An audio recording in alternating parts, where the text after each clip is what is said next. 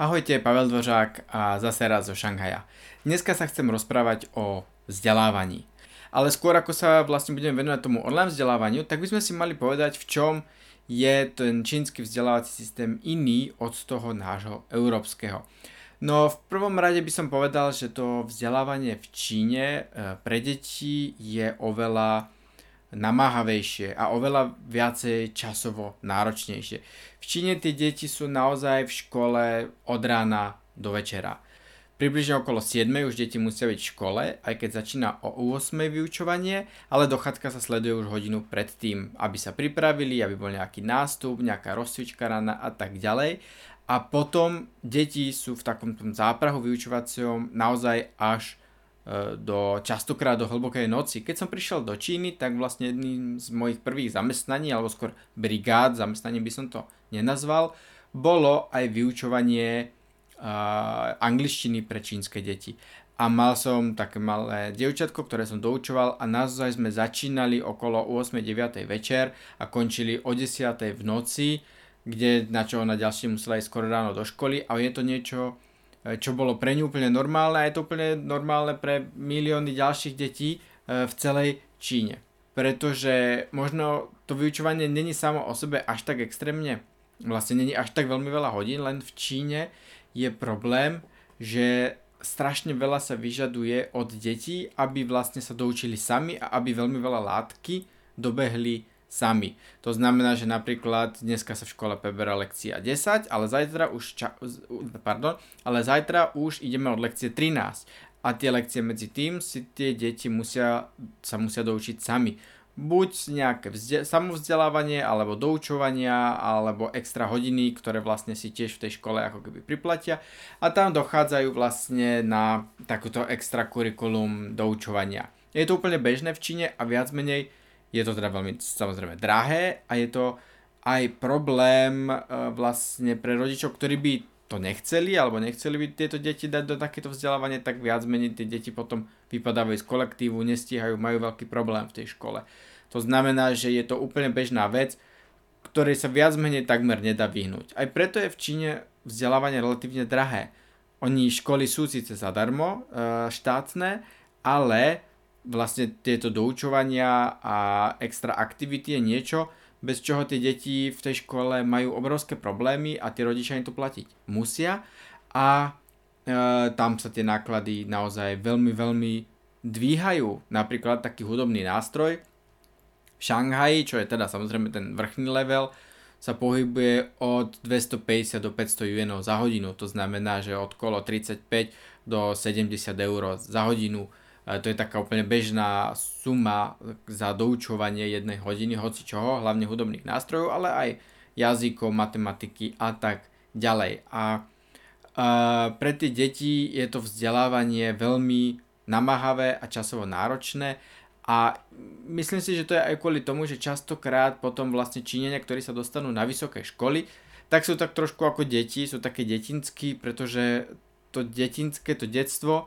na to nemajú častokrát počas tej základnej a strednej školy moc veľa času. A naopak tie vysoké školy sú na pomer Číňanov oveľa voľnejšie a jednoduchšie v porovnaní s tými základnými a strednými školami, pretože tie sú naozaj namáhavé.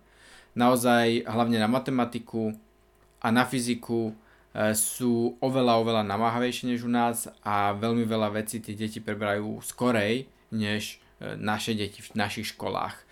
A taktiež ďalšia vec, ktorými je to školstvo v Číne veľa namáhavejšie, sú domáce úlohy. Že tie deti sú naozaj zasypávané množstvom a množstvom domácich úloh, ktoré musia doma robiť spolu s rodičmi. To znamená, že školská dochádzka pre deti je aj veľmi namáhavá pre rodičov. No a teraz sa to ešte zhoršilo, pretože Samozrejme, tak ako inde vo svete, školy sa zavreli v Číne, e, keď, vypukla, keď vypukol koronavírus a začalo sa online vzdelávanie. Čo bola veľká zmena pre Čínu, množstvo detí teda nemohlo dochádzať do školy. Bolo to pre veľmi veľa rodín to bol aj problém, pretože hlavne z tých chudobnejších častí Číny veľmi veľa detí, a to aj na základnej škole, býva v internátoch pretože rodičia sú niekde v meste, kde vlastne na tú rodinu zarábajú, pretože v Číne je veľmi bežné, že sa ľudia stiahujú cez celú krajinu za prácou a tým pádom tie deti častokrát bývajú buď u starých rodičov, ale niekedy ich rodičia uprednostňujú dať aj do internátov e, kvôli tomu, že tam majú vlastne takéto lepšie prostredie, viacej rovesníkov a lepšie si rozumejú než s tými starými rodičmi, kde ten tak kultúrny rozdiel v Číne je obrovitánsky. A Veľmi veľa rodín teraz muselo deti zobrať domov, veľmi veľa rodičov sa muselo stiahnuť z práce a vyučovať tie deti z domu. V podstate niečo, čo sa deje aj u nás a všade inde vo svete je to momentálne problém. V Číne to má ale zo pár špecifík. Uh, myslím si, že pre čínskych rodičov a pre čínske deti to nebol až tak obrovský skok, pretože Číňania sú oveľa viacej využívajú tie moderné technológie a rôzne aplikácie, mobily, o iPady a tak ďalej vlastne v každodennom živote a činenia naozaj na tých mobiloch existujú non-stop.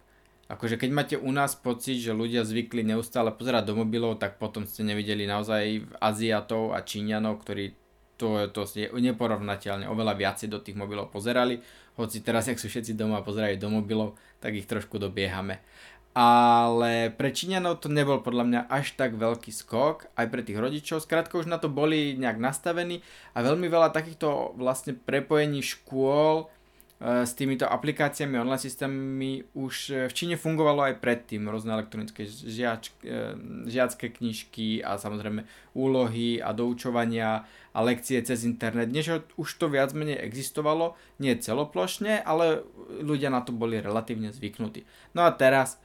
to bolo viac menej povinné pre celú Čínu.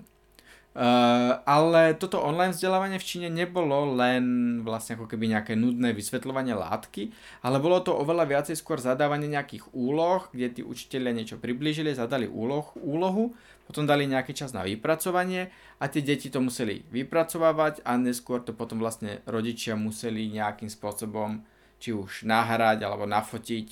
uh, alebo to bolo nejakou aplikáciou odovzdať do školy, kde učiteľia zase tie úlohy kontrolovali. Čiže bolo to oveľa viacej aktívne, než že by naozaj len pozerali na nejaké vyučovanie v televízii.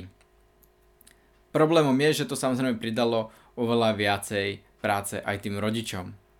Číňania majú aj celkom dobrú výhodu tým, že tu majú naozaj veľmi, dostupnú, veľmi dobrú dostupnosť internetu. Vlastne signál 4G je skoro všade po Číne, alebo 3G minimálne naozaj aj na vidieku tie signály sú perfektné, na internet sa dá ísť bez problémov a aj dát majú oveľa viacej než my a sú lacnejšie. V podstate ja platím len pre zaujímavosť, myslím, že 120 yuenov, čo je asi 15-16 eur a mám dáta úplne neobmedzené, vlastne mám to, že 40 GB je plnou rýchlosťou a potom už sa mi zniží tá rýchlosť, ale stále je použiteľná a to môžem čerpať vlastne do neobmedzená a dokonca teraz už sú aj lepšie balíky, kde je to až nejakých 80 giga vlastne tou plnou rýchlosťou. Skrátka tie balíky sú oveľa, oveľa e, väčšie, dátové a štát aj vlastne oveľa viacej podporil nejakú tú stabilitu internetu a pridal viacej dát pre ľudí, pre, ktoré majú vlastne ako pre tie rodiny, ktoré mali deti, aby mohli e, lepšie sa vyučovať cez internet, aby to všetko fungovalo a tak ďalej. No ale to, čo to prinieslo ako obrovskú nevýhodu, samozrejme je to, že nejak ten, ten učiteľ a žiak stratil osobný kontakt, i keď opäť v Číne má takú jednu, nevi- tak, pardon, takú jednu výhodu, že učiteľ je v Číne braný ako oveľa väčšia autorita, než je to u nás v západnej spoločnosti. V Číne ten učiteľ je naozaj rešpektovaný a ten žiak ho počúva a viac menej si netrúfne mu nejak odporovať, odvrávať a rovnako aj rodičia si naozaj dajú povedať od tých učiteľov a myslím si, že učiteľ je oveľa viacej rešpektovaný v azijských spoločnostiach než v našich európskych spoločnostiach. A tým pádom aj tí študenti a tie deti viac menej mali tendenciu viacej počúvať a viacej sa venovať tomuto online e, vyučovaniu ale samozrejme e, ten tlak na tých rodičov bol oveľa väčší, pretože tým deťom sa museli venovať oveľa, oveľa viacej a museli nahrázať veľmi veľa práce, e, ktorú normálne robia učitelia.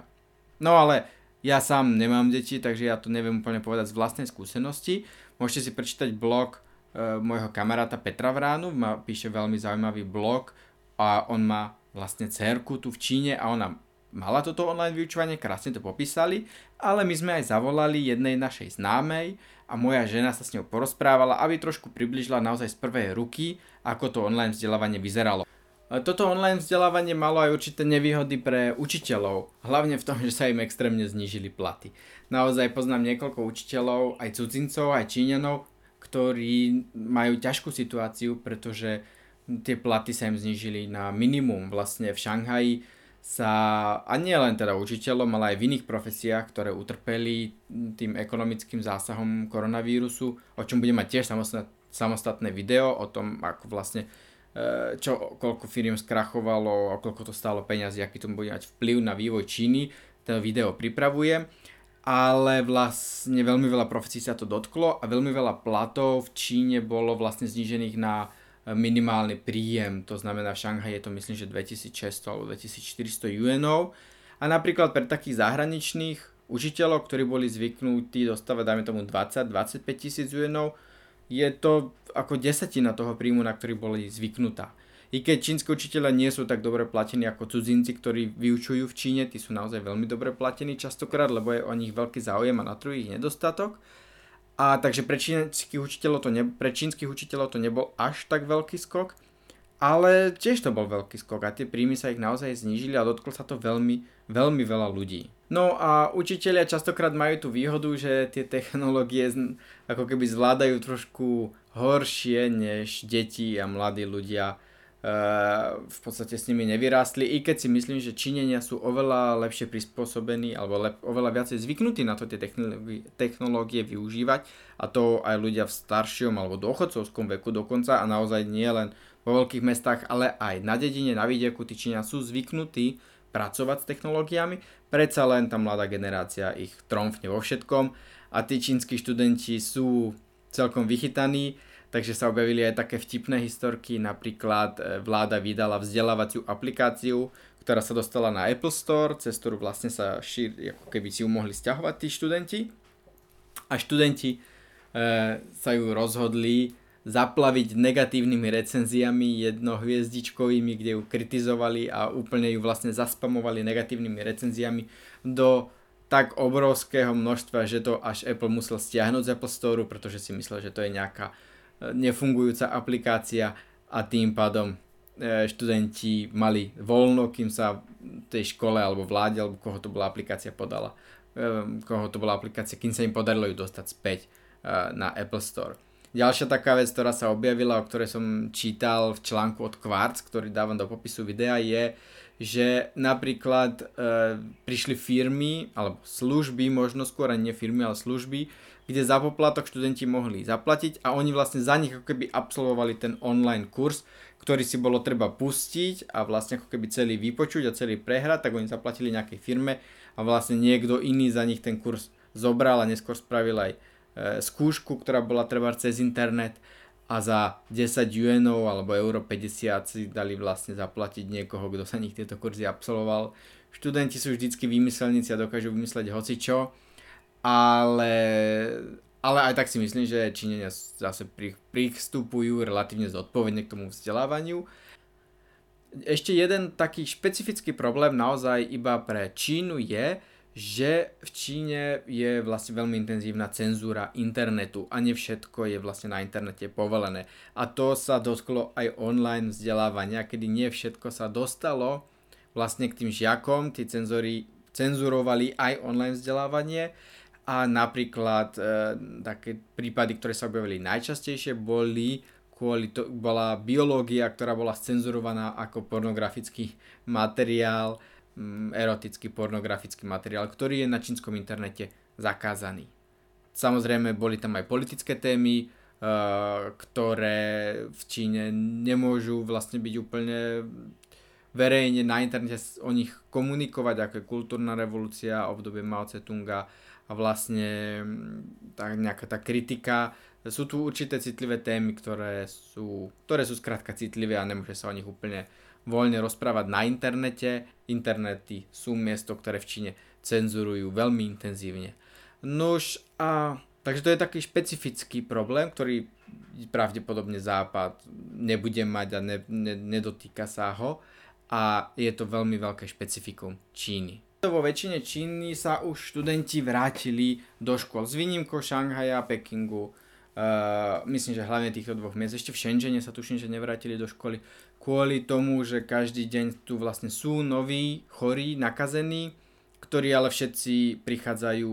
zo zahraničia, z Európy alebo z Ameriky a aj preto sa pred pár dňami Čína uh, kompletne zavrela a pravdepodobne teraz tie prípady budú pribúdať ešte pomalšie a možno čo skoro už aj v Šanghaji a v Pekingu sa škola zase vráti do normálnych kolají. Vo zvyšku Číny, ako som hovoril, už sa zase vyučuje, ale myslím si, že to bol veľmi zaujímavý sociálny experiment v Číne o online vzdelávaní a je to niečo, čo tu Čínu čaká a, na čo, a celý svet to čaká a bude sa to pravdepodobne oveľa viacej nejak zapájať do toho fungovania v školstve na celom svete. No ale to bolo len tak skratke, že ako vyzeralo online vzdelávanie v Číne. Ono teraz to všetci zažívate aj na Slovensku, v Európe, to znamená, že tá téma je vám blízka, ale minimálne skrz ten rozhovor, ktorý sme natočili, sme vám trošku chceli priblížiť, ako to vyzeralo v Číne a vy, čo máte deti a zažívate si to sami, si to môžete porovnať. No a to je odo mňa na tentokrát všetko a vidíme sa na budúce.